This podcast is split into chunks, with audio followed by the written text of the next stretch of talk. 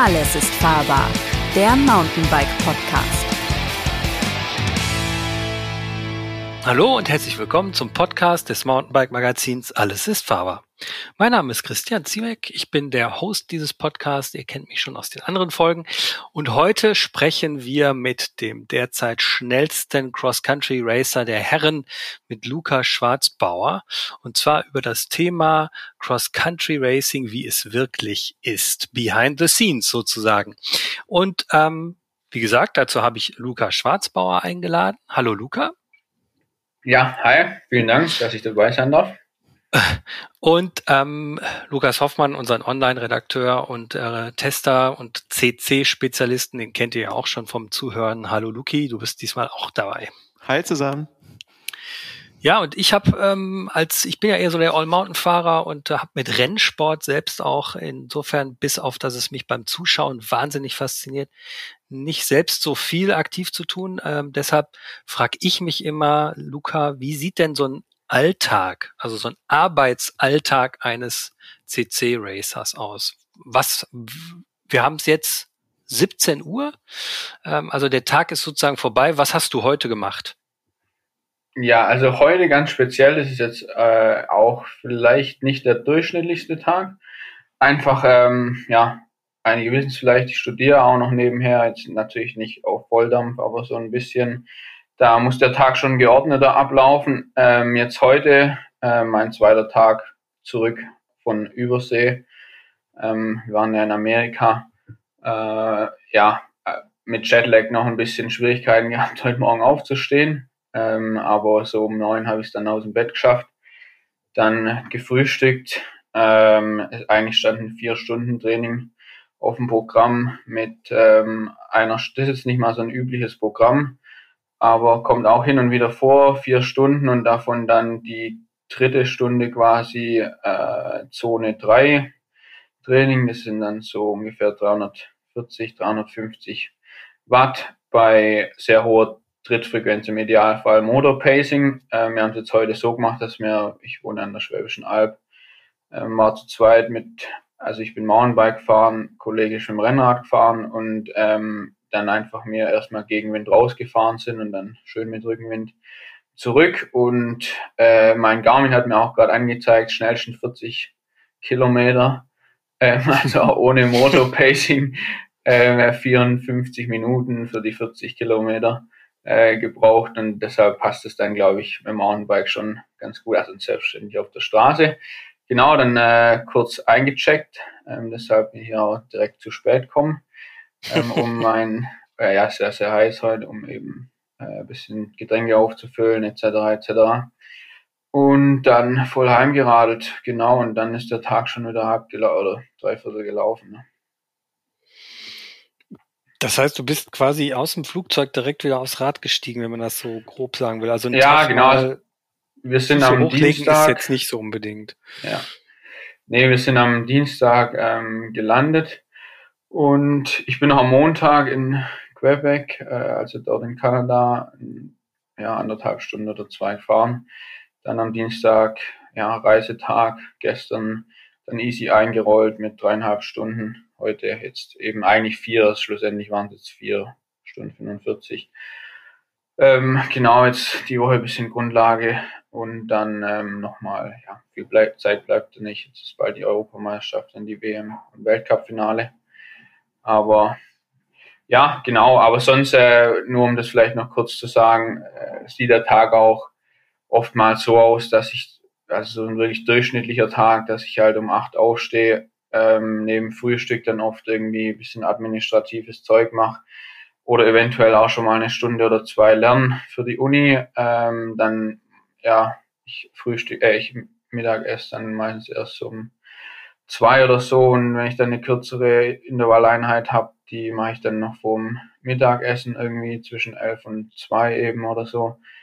Und dann eventuell am Abend nochmal ein kleines Training und ich bin eh so ein Abendtyp, der dann meistens noch halt abends vor allem gegen später dann nochmal ein bisschen lernt. Hm.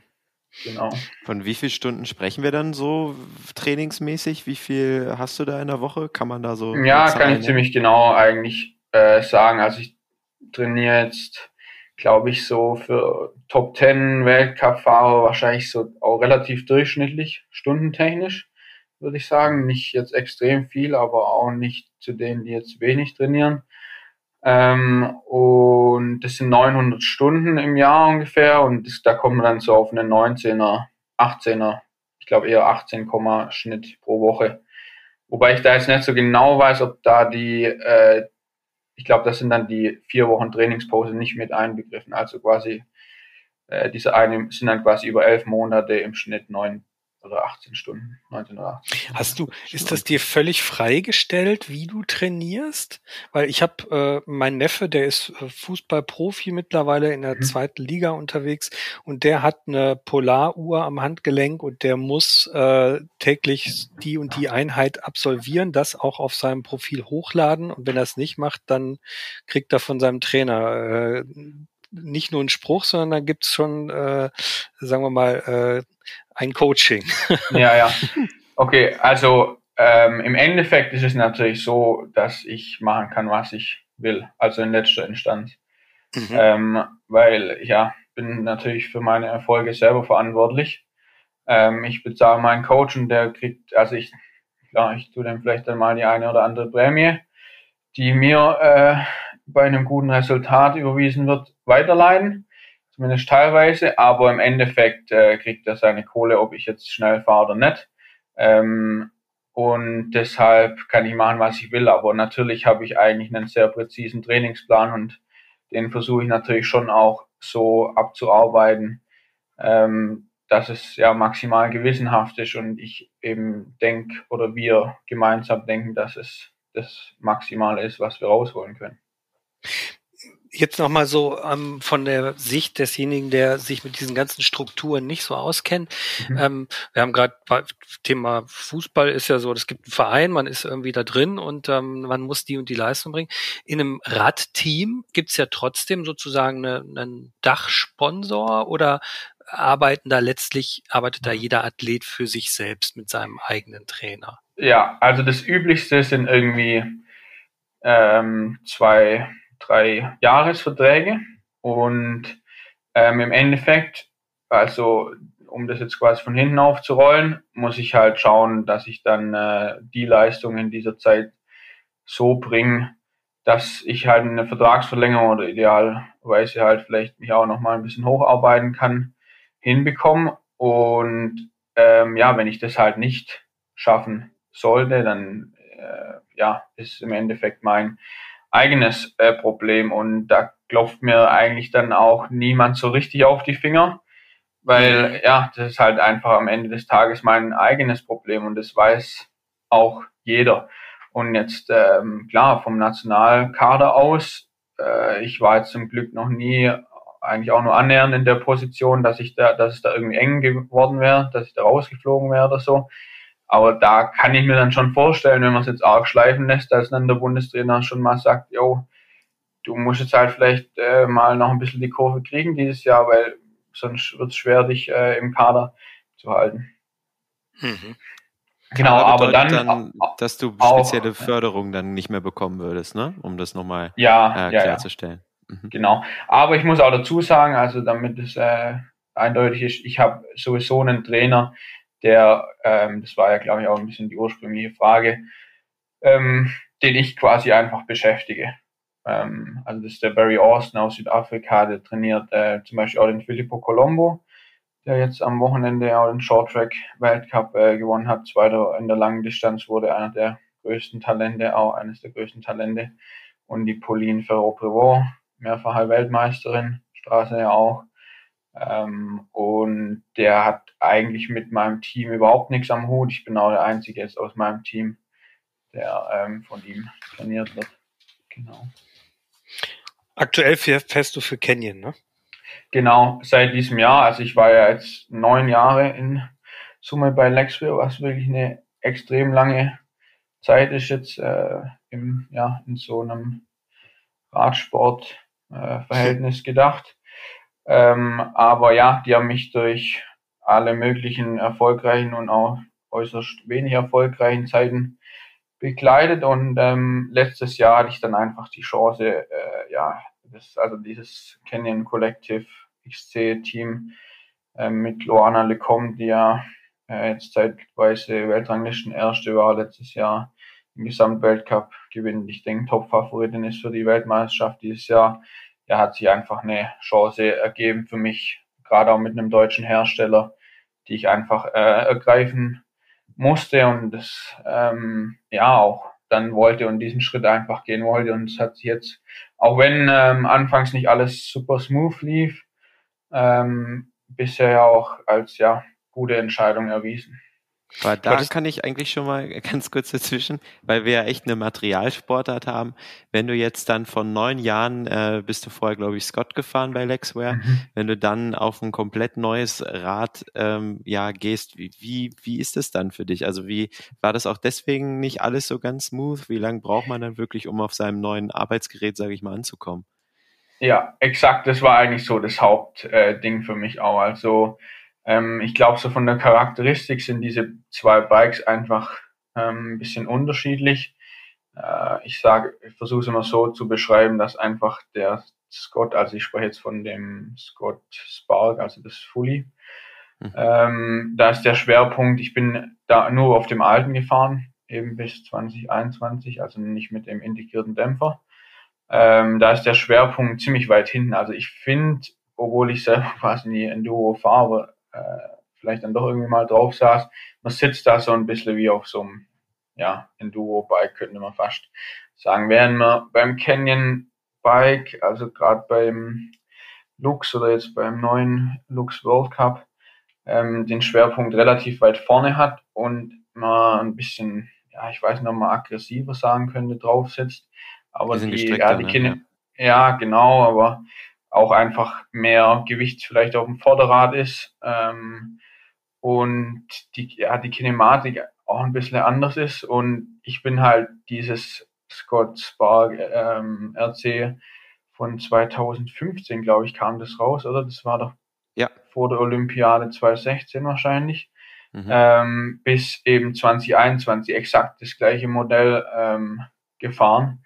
Und ja, es ist ja völlig offensichtlich, dass die Muskulatur und der ganze Bewegungsapparat sich halt auch extrem an das Bike anpasst. Und ähm, das hat schon ein bisschen gedauert. Also ich will jetzt auch überhaupt nicht sagen, äh, dass da ein Bike schlechter oder besser ist. Ähm, natürlich muss ich jetzt, wenn ich bei Canyon bin, äh, sagen. Ich wollte gerade sagen, jetzt kommt der Sponsor und das ist, oder? Ja, äh, genau, nee, es ist ja aber auch ein Top-Radar, das ist gar keine äh, Frage. Es äh, gewinnt ja so viele Rennen. Ähm, aber ja, genau, also es ist halt einfach anders.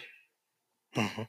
Das finde ich schon verrückt, weil ähm, wenn wir jetzt irgendwie über Räder äh, berichten in unserem Magazin und so weiter, ähm, dann ist es natürlich, klar kann man sagen, Sitzwinkel ist flacher, das heißt, man tritt ein bisschen mehr von hinten, das andere ist irgendwie steiler. Jetzt wird ja sowieso alles gerade so ein bisschen steiler in den letzten Jahren, auch im Enduro-Segment, extrem steile Sitzwinkel zum Teil. Aber dass das als, dass das einen Athleten auch komplett sozusagen eine so intensive Umgewöhnung mhm. äh, kosten kann, die vielleicht ja sogar auch dann mit, äh, also ich selbst fahre auch viel, ich weiß auch, was man alles sozusagen physiotherapeutisch vielleicht kompensieren muss. Ähm, das finde ich schon heftig, dass man sich so, dass man so zum Teil der Maschine quasi wird, dass wenn man die Maschine austauscht, dass man dann den Körper erstmal komplett umarbeiten muss. Ja, ja, aber das ist einfach, wie ich ja auch schon gesagt habe, also wenn ihr euch überlegt, ich äh, trainiere jetzt 900 Stunden im Jahr, mhm. klar, da ist nicht jede Stunde auf dem Mountainbike, aber ich fahre schon sehr wenig Rennrad, bin jetzt auch nicht so der Oberläufer oder Krafttrainings äh, Heinz. Mhm. Fahre schon einfach oder verbringe einfach sehr, sehr viel Rad, äh, Zeit auf dem Rad oder auf dem Mountainbike und ja, jetzt überlegt fünf äh, mal 900 wären dann 4500 Stunden, äh, die du halt auf einem Rad äh, ja, verbringst. Und das ist natürlich abartig viel und dann kann, ist es eigentlich völlig offensichtlich, dass das nicht in zwei Wochen äh, sich irgendwie komplett verändert. Und ich muss auch da ein bisschen, ja, selber mich an der Nase packen, weil das Ding ist, dass ich einfach auch eine bisschen spezielle Position habe, die vielleicht auf dem Scott erstmal leichter umsetzbar war. Ähm, einfach weil ich das eigentlich noch verschärft habe, diese, diesen Schwerpunkt weit hinten und Genau, von dem ja, her schon das sieht schon sehr spannend aus. Ne? Du siehst, du sitzt quasi so extrem weit hinten. Äh, wir haben mal einen Bike-Check mit deinem Rad gemacht. Also es ist schon äh, eine, eine sehr interessante äh, Sitzposition. Aber ich glaube, das habt ihr Profis ja auch ein bisschen an sich. Also ich kann mich immer noch an die Bike-Check-Bilder von Jaroslav Kulavi erinnern, der auch immer sehr, sehr spannend auf dem Rad gehockt hat. Die berühmte abgesenkte genau, Sattelnase. Ganz genau die. Und ja, wenn man 900 Stunden da drauf sitzt, dann hat man wahrscheinlich auch so seine, seine Eigenarten, ähm, Fährst die man du denn, mitnimmt. Fährst du am Rennrad ein ähnliches äh, Fitting wie auf dem Mountainbike? Ja. Versuchst du das irgendwie? Ah ja. Absolut. Also auch tendenziell länger halt. Lenker so, äh, mhm. Genau, ähm, einfach einen Ticken länger äh, im Oberkörper, aber exakt das gleiche Sattelhöhe, obwohl man vielleicht mit dem Rennrad einen Millimeter weiter oben sitzen würde. Aber ja, und unter der Saison fahre ich praktisch kein Rennrad. Krass, das habe ich jetzt akustisch nicht verstanden, den letzten. Unter der Saison sitzt, sitzt du quasi nur auf dem Mountainbike, hast du gerade gesagt, ne? Das ist schon, das ist schon krass. Ja. Aber wie viel machst du dann letztendlich noch selbst? Also das ist ja auch immer spannend. Jeder, ähm, ja, jeder World Cup Profi hat natürlich seine ähm, Mechaniker, die ihm quasi alles zurechtschrauben. Packst du dann selber nochmal an? Putzt du dein Fahrrad noch selber oder äh, hast du dafür jetzt alles mittlerweile deine Leute? Ja, also daheim ähm, putzen tue ich schon selber, ist klar. Da reist jetzt niemand aus Frankreich an oder aus Koblenz, um mein Rad zu putzen. Ähm, aber es hat sich schon stark verändert. Also im Endeffekt ist es so, dass ich immer ähm, nach dem, nach eigentlich jedem Rennen und ja, fahre ungefähr 20 Rennen im Jahr, ähm, mein Bike perfekt für die nächsten Wochen Training hergerichtet wird. Und wenn ich dann halt neue Kettenblätter, neue Kassette und neue bla bla drauf habe, dann muss ich da innerhalb von der, also in diesem Zeitraum, da wird nichts so verschlissen, außer ich mache jetzt halt mal einen baue einen Unfall oder einen Crash. ähm, aber sonst äh, muss ich da jetzt echt eigentlich nichts mehr schrauben und die Reifen, die eben auch, also diese drei Wochen im Normalfall. Von dem her, es hat sich schon auch verändert und ich habe äh, gerade also mit meinem Mechaniker Thibaut, ähm, das ist eine absolute Maschine. Also ja, so einen guten Mechaniker hatte ich noch nie, auch nur annähernd, obwohl ich auch schon gute Mechaniker und viele Mechaniker hatte, aber schon und inwiefern spielen die dann da nochmal rein? Also kann es dann irgendwie sein, dass er dir nochmal ein paar Vorschläge macht äh, oder du vor allen Dingen auch bei Reifenfragen, das ist ja eigentlich so die, die wichtigste Frage fast mhm. mit, ähm, dass er euch da beratet oder bist du da wirklich die letzte Instanz und sagst so, nee, das will ich aber so. Ja, so. bin ich eigentlich auf jeden Fall die letzte Instanz, Gut, weil es dann ja doch auch zu ja. unterschiedlich ist. Aber ähm, ich meine es einfach, ja, der, der macht halt überall nochmal einen Double-Check. Und ich hatte dieses Jahr einen Platten jetzt, aber sonst noch keinen technischen Defekt. Und auch, ja, also ich, wenn ich an meiner Kurbel drehe vor dem, ähm, vor dem Rennen, dann, ja, hört die quasi nicht mehr auf zu, sich zu drehen, weil der halt wirklich jede einzelne Kugel da aus dem Lager rausnimmt und putzt und poliert und macht und tut. Das ist schon eine Weltklasse. Mhm. Ist das so, kannst du deinen Sattel und äh, Griffe, so die Kontaktpunkte zum Rad, kannst du die selbst auswählen oder ist das vorgegeben? Ähm, also klar, Hersteller muss natürlich stimmen, aber innerhalb des Herstellers kann ich dann unter allen Modellen wählen im Normalfall. Also klar, vielleicht promotet man mal irgendwas, ähm, aber im Endeffekt habe ich da die freie Wahl. Zum Beispiel auch bei den Schuhen ist richtig cool. Wir haben da Boa als Sponsor und ähm, Boa, ja, so, ähm, beliefert der quasi ja, allerlei Schuhhersteller, äh, Schuhhersteller ja. genau. Und äh, ich kann natürlich keinen Specialized Schuh fahren, will ich auch nicht. Ähm, aber ja, bestimmt unter fünf oder sieben, acht Schuhmarken kann ich wählen und ähm, da habe ich mir dann auch anfangs ein paar Modelle angeschaut und mich jetzt halt für was entschieden, genau, was am besten passt. Krass. Wenn ich jetzt nochmal aufs Material, wenn wir in der Ecke gerade gelandet sind, hätte ich noch zwei Fragen, was äh, finde ich sehr äh, ja, einprägsam bei dir ist. Du bist einer der letzten Top 15, Top 10 Fahrer, die ohne Dropper Post unterwegs sind. Ähm, wird das nach wie vor so bleiben? Hast du gefühlt einen Nachteil oder sagst du, du fährst äh, ohne Dropper sogar noch besser als mit?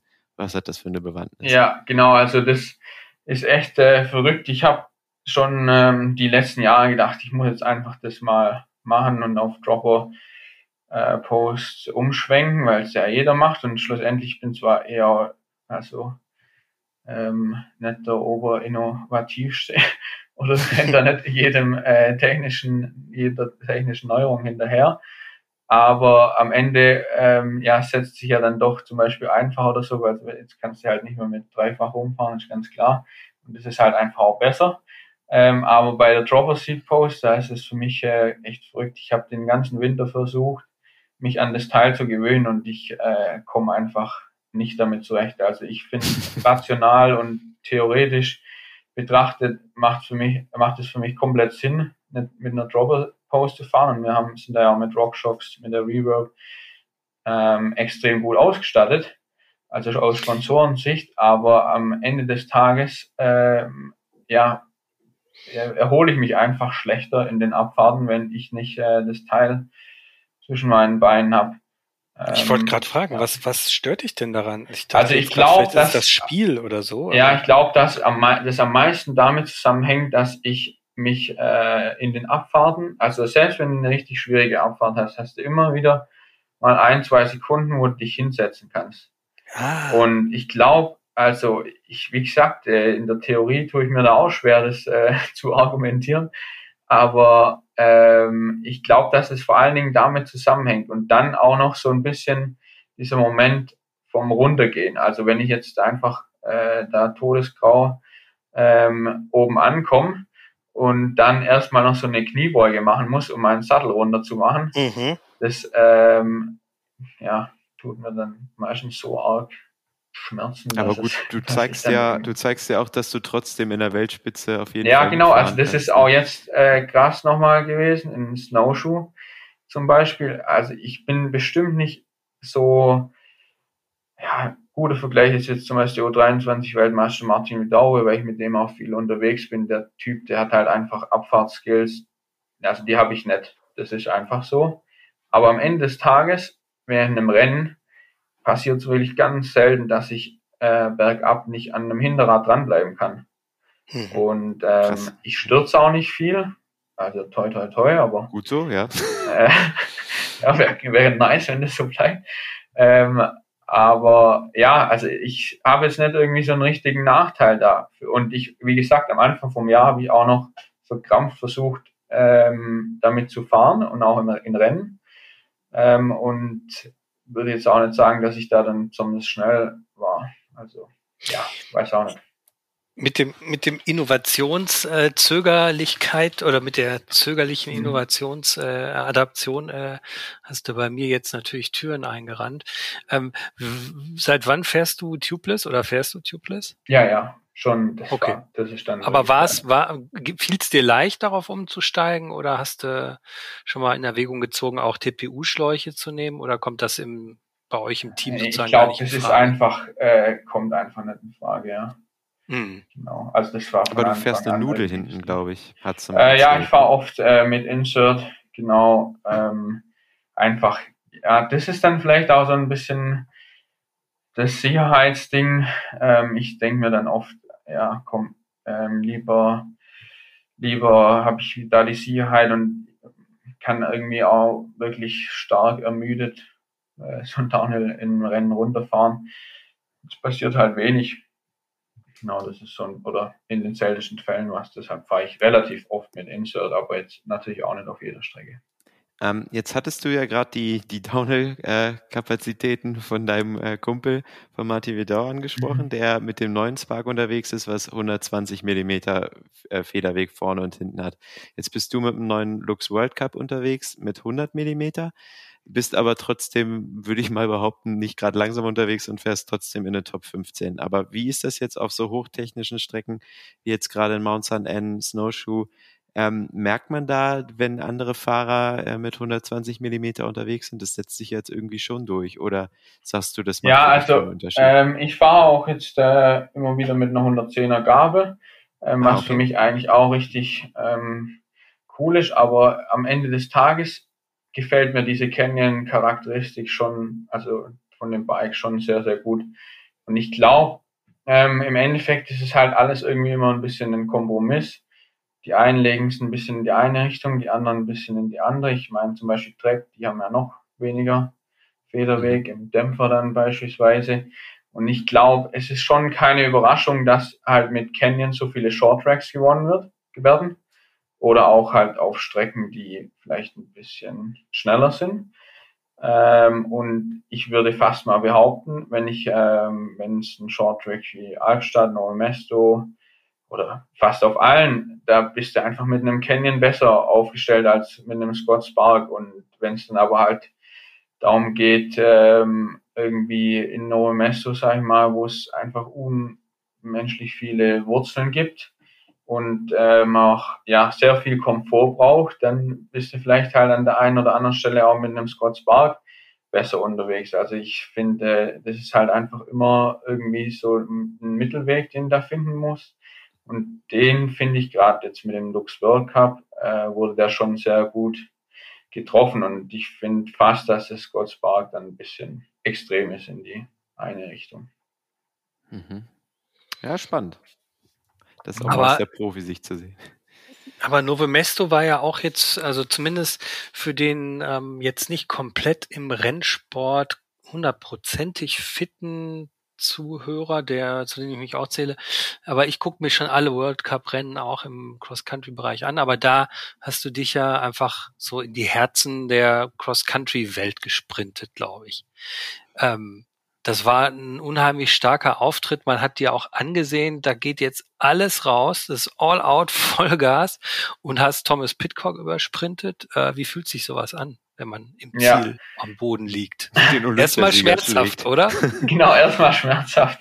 äh, nach Luft dringend. Genau. Ähm, ja, also das war schon ein mega Moment. Und wie du schon sagst, also für mich hat der dieser, dieser Tag mm, aus sportlicher Sicht echt alles verändert. Meine ähm, ja, meine Popularität würde ich es einmal nennen, hat sich extrem verändert. Also wirklich egal, wo jetzt die Weltcups stattfinden. Ähm, ich bin äh, ja einfach immer am Autogramm schreiben und so weiter. Das gab es einfach davor noch nicht. Und das ist schon so, dass es ja viel, viel verändert hat und so, also einmal nach außen hin, aber für mich natürlich dann in, ja, als Wirkung dann auch. Und ich habe schon in Albstadt irgendwie gemerkt, äh, dass das möglich ist.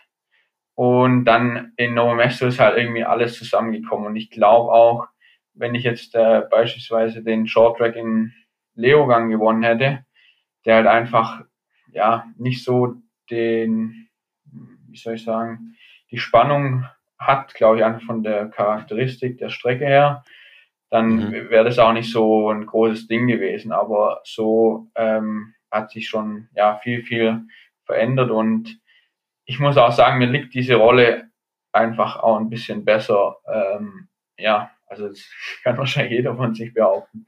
Aber es ist einfach leichter, wenn man, wenn man ja, mit sowas in der Hand hat. Und äh, ich konnte viel relaxter in den Rest der Saison jetzt ähm, reingehen, weil dieser, dieser Sieg, der nimmt mir natürlich äh, den nimmt mir natürlich niemand. Aber vielleicht so im allerersten Moment habe ich das auch gar nicht so realisiert, weil ich halt einfach um diese Kurve da unten gefahren bin und wusste, ich ähm, werde jetzt bis ins Ziel fahren äh, und zwar so schnell, wie es irgendwie nur geht. Und was da hinter genau. mir passiert ist, das habe ich halt äh, natürlich erstmal gar nicht mitbekommen. Und erst als dann das äh, eben im TV nochmal angeschaut hatte, äh, wurde mir dann auch klar, okay, das war jetzt vielleicht schon, oder auch die Wattwerte. Also das ist dann natürlich auch krass, was äh, da das Adrenalin ähm, dann nochmal bewirken kann. Weil, Kannst ja, du die nochmal nennen? Was war da Spitzenwert? Ähm, also Spitzenwert weiß ich nur noch das 1400 irgendwas, ich glaube 50 ungefähr. ähm, aber dann eben über die 25 Sekunden. Watt. Das ist, glaube ich, eher, ja, genau, das ist dann ja. eher der äh, der beeindruckende, die beeindruckendere Zahl ähm, 1120, glaube ich, oder 23 oder 28. Sowas, 25 Sekunden. Über 25 Sekunden. Und man muss halt bedenken, davor wurden halt 20 oder 21 Minuten schon Vollgas gefahren. Also das war das würde ich jetzt, glaube ich, so im Training auf dem Stand raus unter Umständen nicht mal äh, so leicht, also würde ich schon hinbekommen, aber nicht, also müsste ich wahrscheinlich auch Vollgas sprinten und das eben dann nach 20 Minuten schon äh, mit einer NP von, weiß nicht, also ist jetzt auch nerdmäßig, aber äh, ein oder andere vielleicht interessieren von 400, ich weiß es nicht mehr, äh, vielleicht falsch, aber 470 Watt oder so äh, zu fahren und dann eben das trotzdem noch hinzubekommen. Das geht einfach nur, wenn man dann von dem Adrenalin da getragen wird und halt weiß, wenn man jetzt äh, da in das Ziel sprintet und unter Umständen gewinnt, dann wird sich ja das Leben, also ein bisschen übertrieben gesagt, äh, verändern. Ja, klar. Ich meine, jetzt hast du schon drüber gesprochen, was, äh, ich sag mal, äh, die Fans und so da bewirkt haben. Also wahrscheinlich, wenn du dein Handy danach entsperrt hast, hattest du wahrscheinlich mal direkt 10.000 Follower mehr bei Instagram nach dem Sieg. Ja. Aber wie ist es, sage ich denn mal so in der, äh, ja, mit den anderen Fahrern? Also grüßt ein äh, nach dem ersten World Cup-Sieg Nino Schurter dann mit Handschlag oder wird man dann anders im, im Peloton, sage ich mal, wahrgenommen oder ändert sich da gar nicht so viel? Doch, doch. Also es hat sich dieses Jahr sehr viel verändert. Ähm, ich glaube auch so ein bisschen mit dem Eintritt in das Team jetzt. Es ist mhm. natürlich auch so, dass, also ich will jetzt nicht behaupten, dass jeder Fahrer zu uns ins Team will, aber muss natürlich auch ein bisschen im Hinterkopf behalten, dass äh, natürlich ja vielleicht der eine oder andere Fahrer auch denkt, ah, cooles Team, cooles Bike. Ähm, vielleicht habe ich da ja auch mal die Chance ähm, zu unterschreiben und ähm, ja, guck mir das ein bisschen, also Nina Schutter natürlich jetzt nicht, aber äh, bisschen genau an und halt mir die Leute ein bisschen warm. Ähm, deshalb ist, habe ich gefühlt jeder netter geworden zu mir seither und äh, offener und fragt und macht und tut. Ähm, aber jetzt von diesen wirklich richtig großen Namen ähm, auch.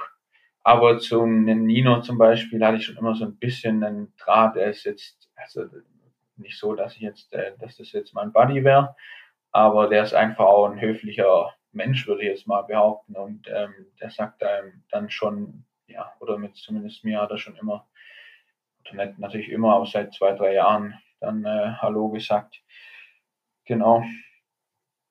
Und dann mit so anderen Konsorten, sage ich mal, so ein, so ein Pitcock und äh, Co., die ja dann nochmal in einer ganz anderen Liga spielen. Ich weiß, du bist in, in Juniorenzeiten auch äh, gegen den äh, Egan Bernal gefahren, äh, der dann später mal die Tour de France gewinnt. Also wie hat man zu solchen Leuten dann äh, ja einen Draht? Also ist das dann noch was Kollegiales oder ist das schon ein bisschen Rivalität? Ähm, ja, also jetzt Pitcock ist, denke ich, wirklich dann die Ausnahme, der dann, ja, der macht, also wenn, ich glaube, der kann halt nicht auf jeden da eingehen. Der hat halt vielleicht ja. seine zwei, drei Kumpels im Weltcup und dann ähm, fährt er mit denen vielleicht mal die Strecke ab, wenn überhaupt, aber ansonsten zieht er da sein Ding durch.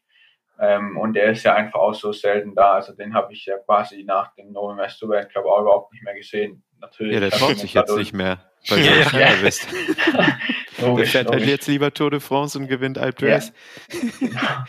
weil du nicht da bist. Ähm, nee, ich denke, der wird auch demnächst mal wieder auftauchen. Ähm, aber äh, ja, sonst ist es eigentlich, also manchmal denke ich sogar, es wäre auch cool, wenn das so ein bisschen mehr Rivalität gäbe. Also nach, für uns als Fahrer natürlich erste, erstmal nicht, aber sowas wie jetzt da diesen, dieses mysteriöse Ereignis zwischen Matthias Flügge und Nino Schutter in Lenzer Heide. Sowas. Ja, da äh, Stress, das, ne? ja. ja, ja, genau, aber das wirft er dann doch ja, irgendwie immer so Wellen ähm, dass, dass dann das öffentliche Interesse da relativ groß ist. Und ich denke mir manchmal, wenn man so eine Rivalität ein bisschen künstlich erzeugen würde, wäre vielleicht ja auch ganz cooler. Und man, aber am Ende des Tages ist es natürlich für uns Fahrer auch toll, wenn man sich eigentlich mit echt vielen, vielen versteht. Zum Beispiel eine witzige Anekdote auch. Ähm, jetzt da in Kanada äh, musste ich zur Dopingkontrolle mit vier weiteren. Ähm, äh, das war dann ich weiß nicht, ob ich die Namen nennen darf. Ich denke schon, wird ja jeder kontrolliert. Ähm, Marcel Guarini, Luca Bredo und der Sieger eben Titouan Caro. Und ähm, wir saßen dann, weil das Rennen ja so abartig heiß war, konnte natürlich keiner pissen. Und äh, deshalb saßen wir dann halt da anderthalb oder zwei Stunden in so einer Hotellobby äh, rum und haben da Wasser getrunken ohne Ende, wo eben die Dopingkontrolle stattfand. Und wir haben uns halt da, äh, also die waren jetzt vielleicht nicht so arg, aber Luca Bredo, Marcel Gurini und ich haben uns da halt lebhaft äh, unterhalten, anderthalb Stunden lang und über Gott und die Welt diskutiert, über den Fahrermarkt, über Gehälter und alles. Ähm, und ich glaube, diese zwei Aufseher da, die äh, Chaperons vom, von der WADA, wo das auch immer, wo die auch immer angestellt sind, die äh, waren, glaube ich, schon, also, die standen halt so daneben und äh, haben sich gefragt, wie kann das jetzt sein? Die sind doch gerade noch hier um, um die Wette gefahren. Die und ja. jetzt äh, macht man da ein, also hat, ja, und natürlich auch auf Englisch dann unterhalten. Ähm, das haben die es dann auch verstanden. Aber das ist ein interessantes Thema. Also ich meine, im, im Straßenradsport ist das so gut dokumentiert. Da gibt es Filme drüber, wie die Dopingkontrolle funktioniert. Im äh, Cross-Country- oder Mountainbike-Sport wird da auch, wie du sagst, komplett durchkontrolliert. Kommen auch mal bei dir zu Hause jemand ja, ja. vorbei? Oft. Also ich bin ja in dem höchsten Testpool der NADA und das heißt, äh, ich werde vermutlich nicht weniger oft kontrolliert als ähm, Deutsche wie als Nils Politz beispielsweise, mhm. würde ich jetzt mal behaupten. Ähm, ja. Also dann, dann, dann, ist irgendwann Ding Dong, dann klingelt es an der Tür. Genau, das äh, funktioniert über genau, das funktioniert über so eine App. Äh, Adams heißt die und da gibt man quasi den Übernachtungsort an. Dann muss ich zusätzlich äh, angeben ähm, ein Zeitfenster von einer Stunde. Ähm, und in diesem Zeitfenster muss ich zwingendermaßen definitiv erreichbar sein, sonst ist es sofort ein Misstest. Also da muss ich dort anzutreffen sein innerhalb von fünf Minuten, ähm, wo ich angebe zu sein. Und äh, dann kann aber auch außerhalb dieser Stunde kontrolliert werden. Nur ist es da so, dass man dann ein Zeitfenster von einer Stunde hat, um an dem Ort an den Ort zu kommen. Und sobald ich quasi abwesend bin, zum Beispiel wenn ich, wenn ich jetzt eine große Tour mache, und einfach halt äh, ja vielleicht zwei oder drei Stunden weg bin von zu Hause ähm, mit dem Rad, dann muss ich quasi angeben, dass ich eben jetzt heute Nachmittag quasi nicht erreichbar bin. Das musst du immer machen. Und das ist tagtäglich eigentlich. Also natürlich kann ich das also, im Voraus planen. Ähm, immer ein Quartal wird im Voraus geplant.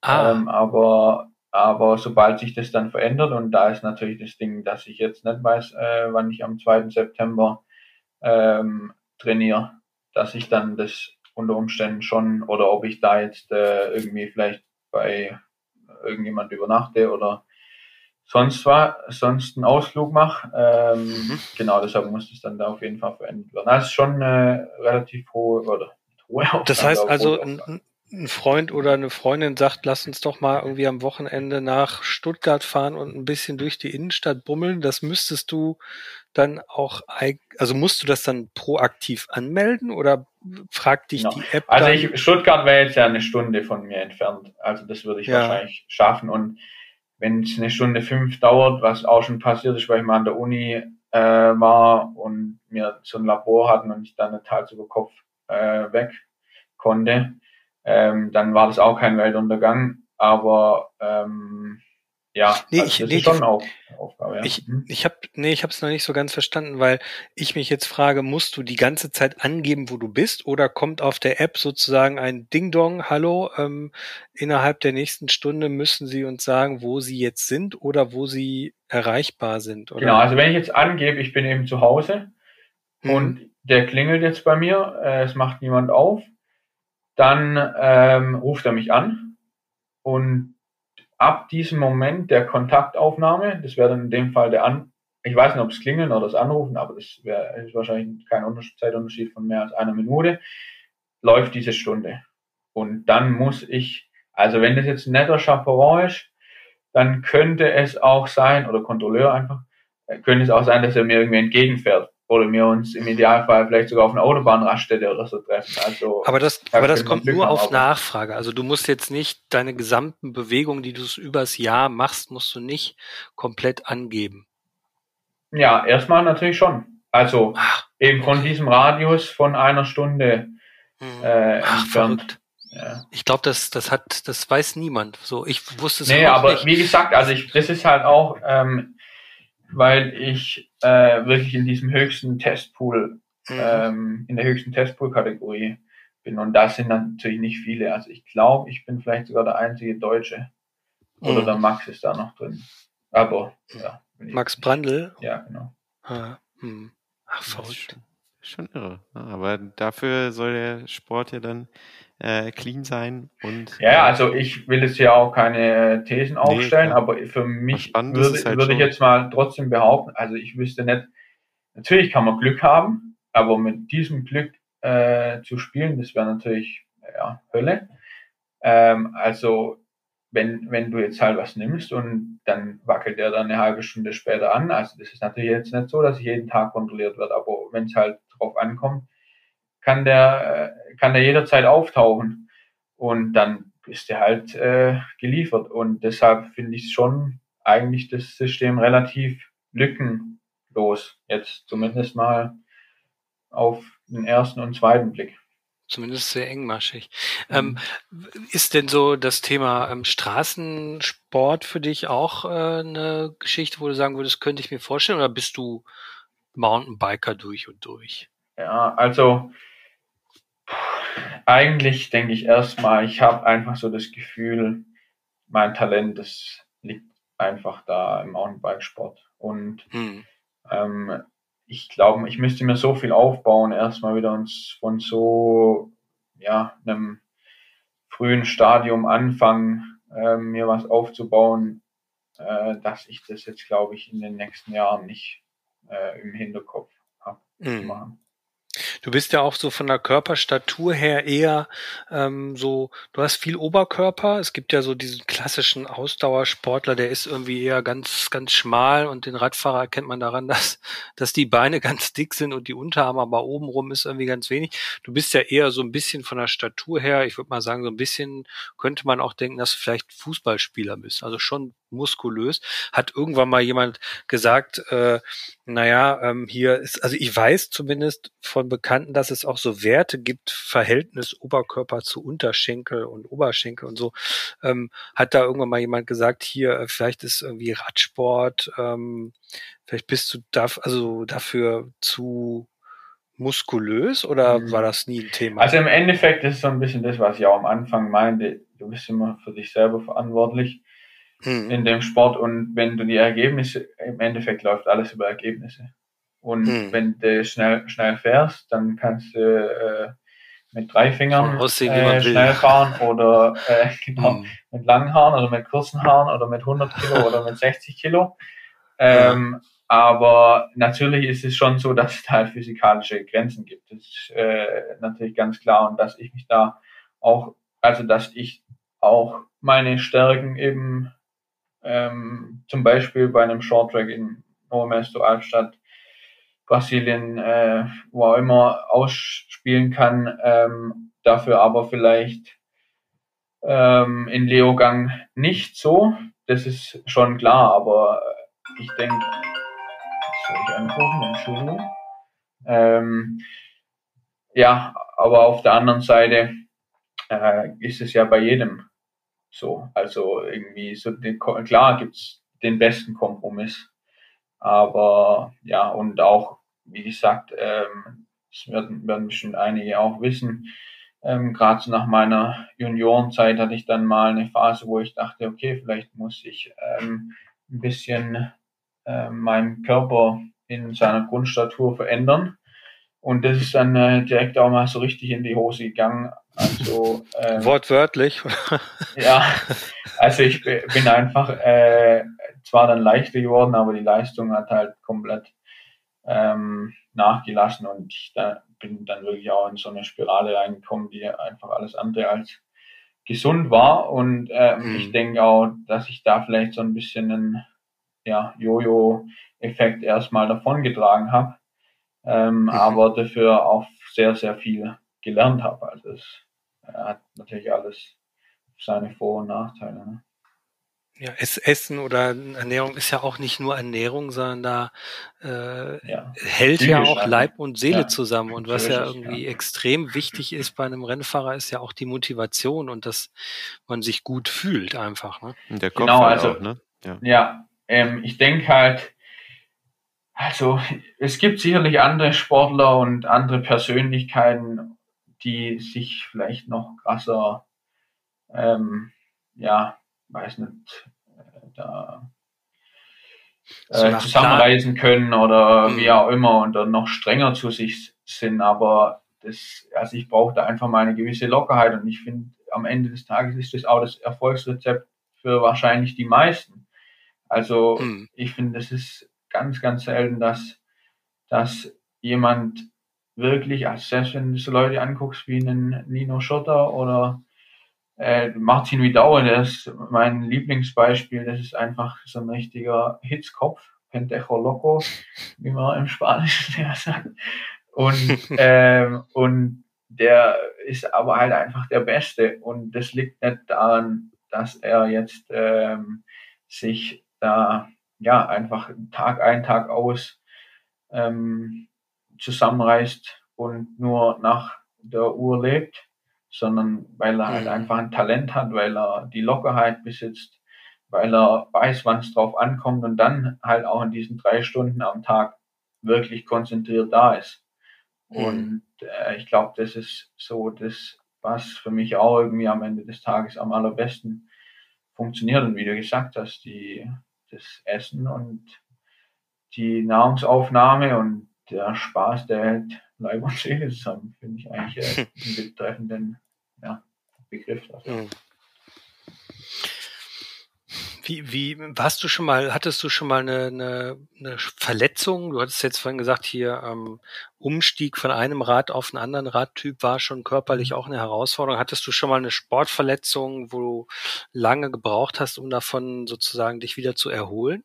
Also tatsächlich war es ja eben so, äh, um das nochmal kurz aufzugreifen, ähm, das Jahr 2015 war das, äh, das äh, ja, da also das war keine Verletzung im klassischen Sinne, aber eben schon so, dass ich da so schwerwiegende Ernährungsfehler gemacht habe, dass einfach mein Körper nicht mehr funktioniert hat. Man könnte vielleicht von einer Essstörung oder auch von einer Magersucht sprechen.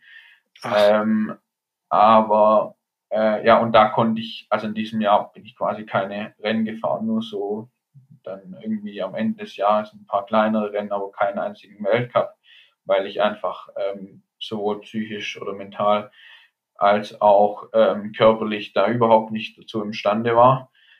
Und ähm, das ist definitiv dann das einschneidendste Erlebnis gewesen. Und ansonsten habe ich mir glücklicherweise noch nie irgendwie was gebrochen oder also hm. doch, habe ich schon mal, aber beim Snowboardfahren Schlüsselbein. Das war so eine Mini-Fraktur äh, in der Off oder am Ende des der Offseason, so im November oder so, das war halb so wild, da bin ich dann halt äh, irgendwie zwei Tage kein Rad gefahren, dann drei Tage Rolle mhm.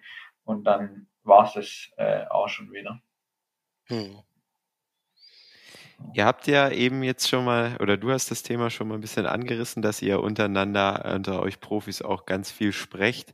Und du hattest eben schon gesagt, dass ihr über Gehälter und Verhandlungen und Co. gesprochen habt. Ich frage jetzt einfach mal ganz dreist, was verdient man so als World Cup-Profi? Da werden ja wahrscheinlich auch Unterschiede sein, dass dann Herr Schurter oder ein Herr Pitcock äh, als Olympiasieger wahrscheinlich auch äh, dann die Topverdiener sind. Von ja. was für Summen sprechen wir da? Also ich würde jetzt mal äh, keine exakten Zahlen mit Namen in Verbindung bringen, weil am Ende des Tages weiß ich natürlich auch nicht, ob das dann immer so 100 Prozent stimmt. Aber gerade dieses Jahr, weil Klar, ich ja. ähm, auch jetzt mit einem Manager zusammenarbeite, habe ich doch einen, glaube ich, relativ guten Überblick. Und was sich halt definitiv sagen lässt, dieses System ist extrem progressiv. Also das Gehaltssystem ähm, wenn du halt in der Lage bist, Top 5 zu fahren, ähm, so, wo ich jetzt so langsam dann auch, ähm, ja, äh, also immerhin jetzt äh, sechs, sieben Mal Top 10 gefahren und auch zwei sechste Plätze und Short Track sowieso ganz vorne dabei war, ähm, langsam in die Richtung kommen, dann kannst du schon, also das ist jetzt auch natürlich super relativer Begriff, aber da kannst du schon richtig Geld verdienen.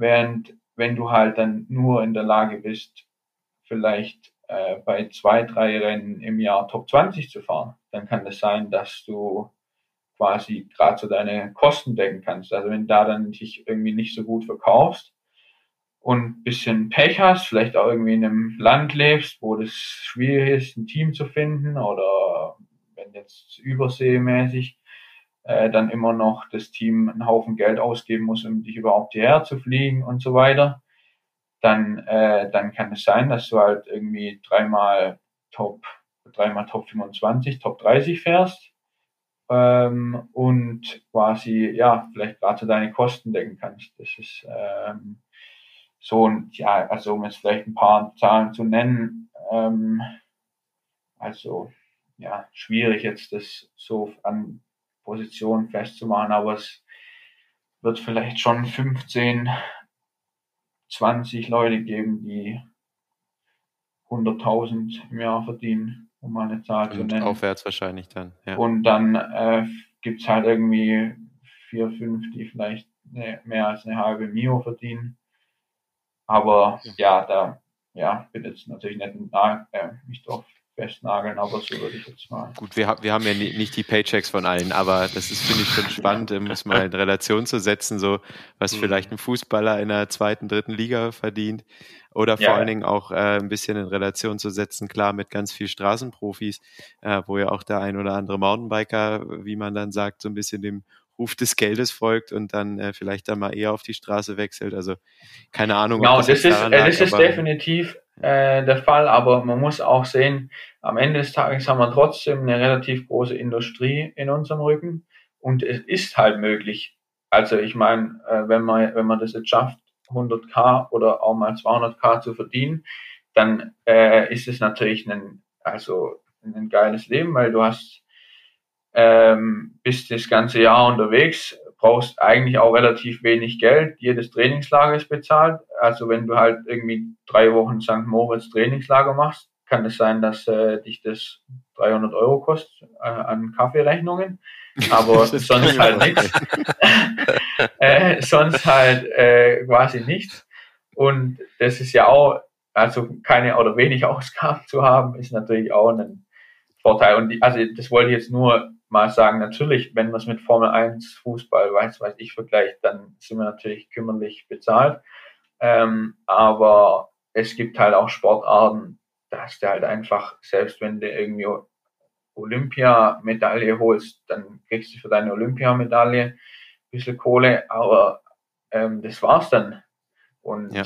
also natürlich ist auch immer eine Frage des Verkaufens. Das ist sowieso das aller nicht das Allerwichtigste, aber es ist halt das Zweitwichtigste nach den Ergebnissen. Ne? Also wie sympathisch bist du, wie gut kannst du im Social Media unterwegs sein, wie wertvoll bist du vielleicht auch für einen Fahrradhersteller, was jetzt Feedback angeht, wie bist du in der Kommunikation und so weiter. Ja.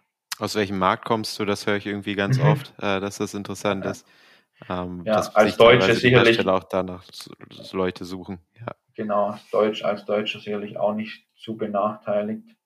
Einfach weil vielleicht bei uns auch ja, in der Vergangenheit nicht allzu viele Top-Sportler, also Top-Top-Sportler gab und es aber einige tolle Bikehersteller in Deutschland gibt. Ne? Ja, schon, schon krass, was da halt alles so geht. Wie geht's jetzt für dich erstmal weiter? Also EM steht an. Nächsten Freitag, EM, das sind noch die European Championships jetzt. In München, ne? München, genau. genau.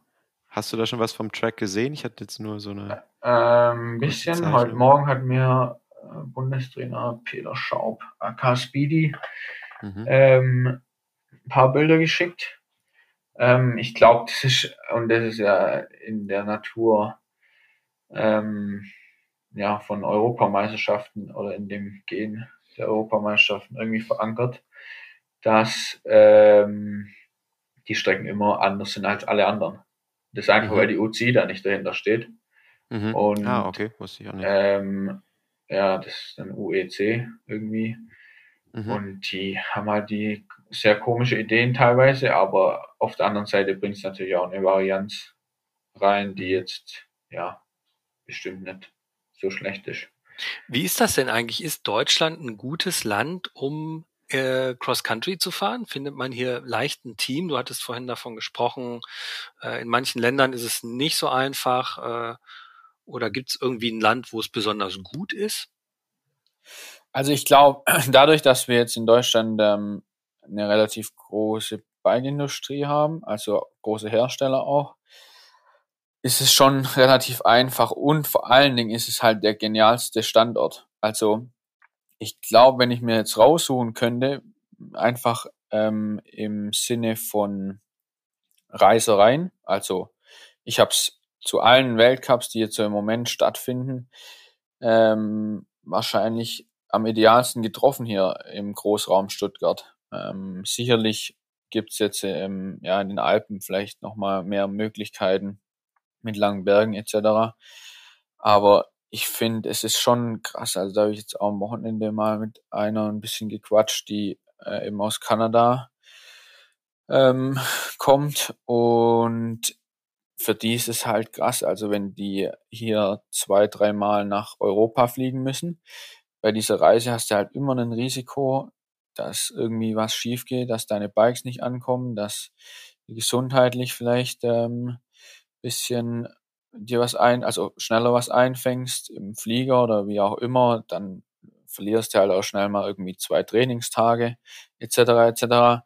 Und ja, deshalb ist es schon ziemlich gut in Deutschland. Und dann ist es halt auch so, dass jetzt beispielsweise in der Schweiz, da ist der Markt halt fast schon ein bisschen übersättigt.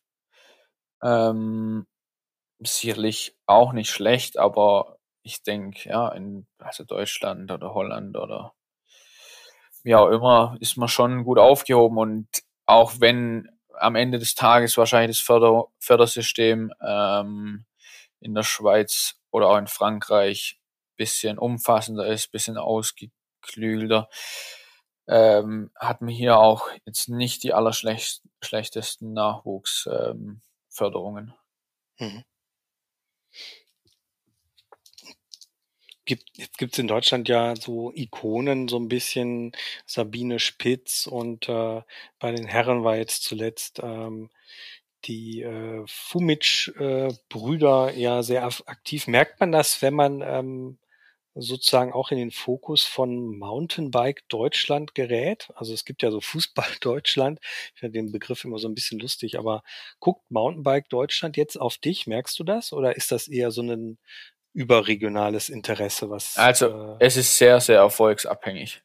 Hm. Ich ähm, ja überzeugt, also wenn du einfach gut fährst, dann und im Endeffekt zählt die Zeit, die du im TV ähm, halt ja präsent bist und mhm. am Ende ja das Ergebnis, was damit einhergeht. Mhm. Und für, für, mich ist es aber schon so, dass jetzt Manuel Fumic eine Rolle spielt. Der wohnt äh, drei, vier Kilometer nur von mir weg. Und ähm, ja, also den sehe ich einfach ziemlich regelmäßig und die lokalen Zeitungen hier, wobei natürlich ja so eine Printzeitung jetzt ähm, also kein äh, ja, will ich jetzt hier nicht die Scheiße. Also was du sagst, ich wollte gerade sagen. ähm, Nee, ich meine jetzt einfach so eine Lokalzeitung, wo man dann irgendwie im Lokalsport äh, eine Sparte bekommt. Das ist jetzt wahrscheinlich auch nicht das Allerwichtigste für Canyon. Äh, also jetzt für meinen Sponsor, aber schlussendlich ist es natürlich trotzdem so, dass die dann da das auch immer wieder thematisieren. Und ähm, ja, von dem her spielt es schon eine gewisse Rolle. Jetzt gerade mit Money, mit Sabine, er hat jetzt einfach auch schon vor ganzer Weile, vor einer ganzen Weile aufgehört. Aber mhm. dieser Olympiasieg von ihr, der ist, äh, der hat uns natürlich trotz allem sehr, sehr gut getan. Wie lange bist du denn überhaupt schon äh, im Rennbereich unterwegs? Ja, quasi schon immer. Also ähm, eine kleine Anekdote, wie ich angefangen habe, ist eigentlich ganz witzig, weil also ich war halt einfach so das klassische Kind, glaube ich, was irgendwie dann mal Sportler wird, nämlich einfach abartig hyperaktiv. Also schon noch im gesunden Rahmen, würde ich sagen, aber trotz allem halt, sobald ich morgens aufgestanden bin, Vollgas, äh, bis äh, ich abends todmüde ins Bett gefallen bin. Mhm. Und ähm, so ging es halt Tag ein, Tag aus. Und ich hatte dann einen Kumpel, der bei mir in der Straße gewohnt hat. Der ist halt irgendwie immer montags und ich glaube mittwochs, das bin ich mir auch nur so ganz sicher, ähm, ins Fahrradtraining gegangen also Mountainbike im Endeffekt im RSC Könken hier bei mir ums Eck. Und der Kollege, ähm, also der hat mich natürlich immer sehr genervt, wenn er dann montags und mittwochs keine Zeit hatte, weil da konnte ich dann mit dem nicht kicken oder irgendwas spielen oder wie auch immer. Also da war ich vielleicht sieben. Ähm, und das habe ich dann beschlossen, eines Tages, komm, äh, bist ja nicht auf den Kopf gefallen, gehst einfach mit, mit dem mit ins Training, dann äh, ist, sind diese zwei Nachmittage auch ausgefüllt. Und so kam ich dann schlussendlich zum Sport. Und wir haben aber, meine Eltern, die haben also im Endeffekt ist genau richtig gemacht, äh, vor allen Dingen da am Anfang. Die haben da einfach äh, das irgendwie so mitgemacht und mich bei dem supportet, was, äh, was einfach worauf es ankam, aber die haben nie da irgendwie so richtig, war nie da so richtig dahinter. Ähm, aber so mit konnte ich das halt so leben, wie ich das äh, wollte. Und wenn ich Bock hatte, ein Rennen zu fahren, das war dann vielleicht mit neun Jahren, ah nee, acht muss ich gewesen sein, weil ich bin noch in der U9 gefahren. Ähm, ja, dann konnte ich das machen und wenn ich da halt keinen Bock drauf hatte, dann habe ich es halt gelassen. Bock finde ich ist ein schönes Thema. Also wie gehst du äh, jetzt so als Erwachsener mit äh, Motivation um? Gibt es Tage, wo du mhm. einfach sagst, boah, ich habe heute einfach gar keinen Bock zu fahren irgendwie? Es muss ja noch nicht mal das schlechtes Wetter sein, sondern kann ja einfach, man steht irgendwie mit dem falschen Bein auf.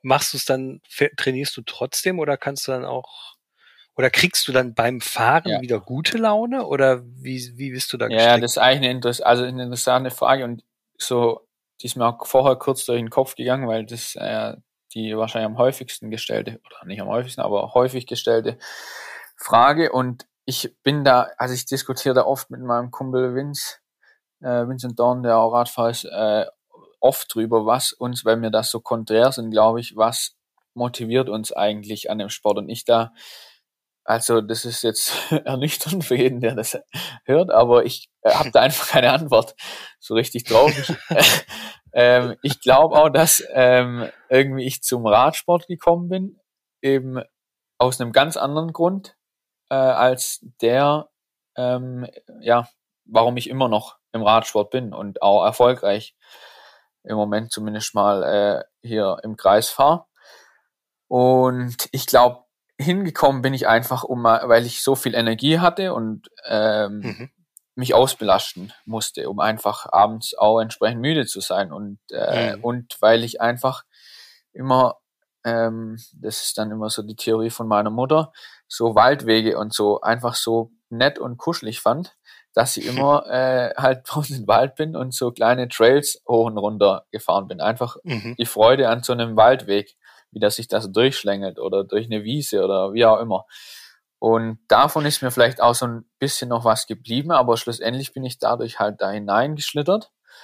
Und jetzt, ähm, ja, stecke ich da halt fest und habe gemerkt, ich, ich kann das irgendwie ganz gut. Ähm, und dann, ja, bin ich halt einfach von einem Step in den anderen gekommen. Also das ist jetzt vielleicht auch ein bisschen übertrieben gesagt, aber mhm. schlussendlich ähm, finde ich es einfach auch äh, die beste Option aus allen Al Alternativen.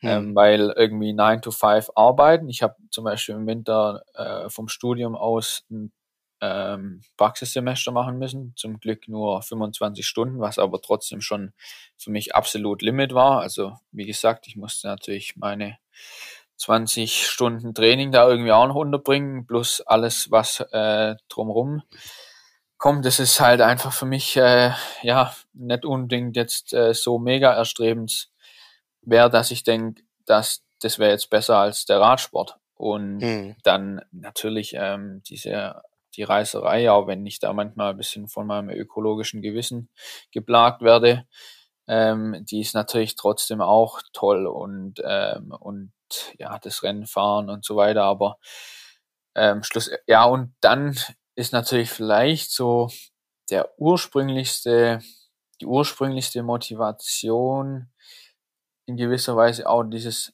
etwas schaffen halt. Wenn ich halt mhm. einfach diese zwei, drei, vier oder sieben Stunden Training, wie es auch immer halt an dem Tag aussieht oder dieses Intervall gepackt habe und dann halt wieder rein, heimkomme und weiß, okay, das habe ich jetzt halt wieder hinter mich gebracht und das wird mhm. mir jetzt vermutlich wieder einen Schritt weiterbringen. Das ist schon auch motivierend. Ähm, aber ja, manchmal auch, wenn wir schon ja vorher jetzt erörtert haben, ist es nicht der Sport an, oder der, also als Ingenieur könnte ich ähm, wahrscheinlich ja ähnlich verdienen, zumindest äh, im Moment noch. Ähm, ähm, ja, ist am Ende vielleicht trotzdem auch jetzt so die Kohle irgendwie auch und das, was halt damit einhergeht, auch irgendwie eine Motivation. Hm. Genau. Alles für die Kohle. Alles für die Kohle. genau. Lukas, hast du noch was oder? Ich habe tatsächlich hier meine kleine Frageliste soweit schon abgearbeitet. Ähm, ich ich fände jetzt eher nochmal interessant, Luca, wie geht's jetzt die Saison weiter und was sind vor allen Dingen noch deine Ziele? Wir haben jetzt eine Heim-EM, Europameisterschaft steht an. Ähm, ja, wie, wie gehst du da jetzt ran? Genau, also ich stecke jetzt echt äh, in so einem richtigen ja, Rennblock äh, mittendrin eigentlich. Vieles jetzt schon geschafft. Dieses Jahr ist wirklich auch krass. Also man sieht ja auch daran, dass viele Athleten, also wirklich Top-Top-Athleten, auch einige Weltcups auslassen. Ähm, zusätzlich auch die Belastung noch mit Covid, dass äh, ja wirklich auch viele davon geplagt werden. Ähm, und jetzt war genau Lenzerheide Andorra, dann war ich in Übersee, ähm, Snowshoe Kanada, dann ist jetzt eine Woche frei, dann ist die Europameisterschaft in München, ähm, dann ist die Woche darauf die Weltmeisterschaft in Leger. Da habe ich jetzt so ein bisschen als Puffer für mich ähm, den Short Track. Also den habe ich vor zu fahren, also die mhm. Short Track Weltmeisterschaft. Aber wenn ich jetzt merke nach der Europameisterschaft, mir geht so langsam wirklich die Luft aus, dann werde ich das vielleicht auch auslassen. Dann ist eben äh, ja an dem Sonntag darauf die XCO-Weltmeisterschaft und dann wiederum darauf folgendes Weltcup-Finale in Val di Sole und dann ist es im Endeffekt geschafft. Ich werde dann sicherlich noch Rennen fahren, aber halt mit einem anderen äh, Druck und mit einer anderen ja, Relaxedheit. Und dann geht's in der Offseason in Urlaub, oder was steht ähm, Dann geht's äh, in die Offseason nach äh, Esslingen zum Studieren. Herrlich. Ah, ja. ja das, äh, das Wundervoll. toll, ja. Ja, also wir danken dir herzlich für die Einblicke in den äh, Alltag und in das Leben eines Cross-Country-Racers. War wirklich spannend. Ähm, ich glaube, wir könnten jetzt noch stundenlang weiterreden und äh, Fragen stellen in die eine oder andere Richtung. Auf jeden Fall dir vielen Dank. Äh, wünschen dir natürlich viel Erfolg in der weiteren Saison und in den kommenden Saisons. Ähm, ist auch ja unser Wunsch. Ähm, wenn euch der Podcast gefallen hat, dann ähm, abonniert ihn hier auf dem Kanal, wo ihr ihn ähm, gehört habt. Ähm, folgt uns auf Facebook, Instagram und Co. Wir sind das Mountainbike Magazin. Das Orangene bekommt es am Kiosk ähm, oder ihr könnt es als Abo für, zu euch nach Hause bestellen. Dann müsst ihr den Weg zum, äh, zum Bahnhofsbuchhandel oder wohin auch immer nicht antreten. Schreibt uns eine Mail, wenn euch der Podcast gefallen hat. Podcast at mountainbike-magazin.de. Ihr könnt auch Kritik äußern, solange sie sachlich bleibt, hören wir sie uns auch immer gerne an, beziehungsweise lesen sie uns durch. Äh, bleibt uns verbunden, ähm, habt Spaß beim Mountainbike fahren und nicht vergessen, alles ist fahrbar, auch wenn man ein XC-Racer ist. In diesem Sinne, tschüss und bis zum nächsten Mal. Ciao, ciao. Ciao und danke.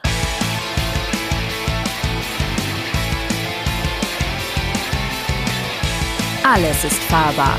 Der Mountainbike Podcast.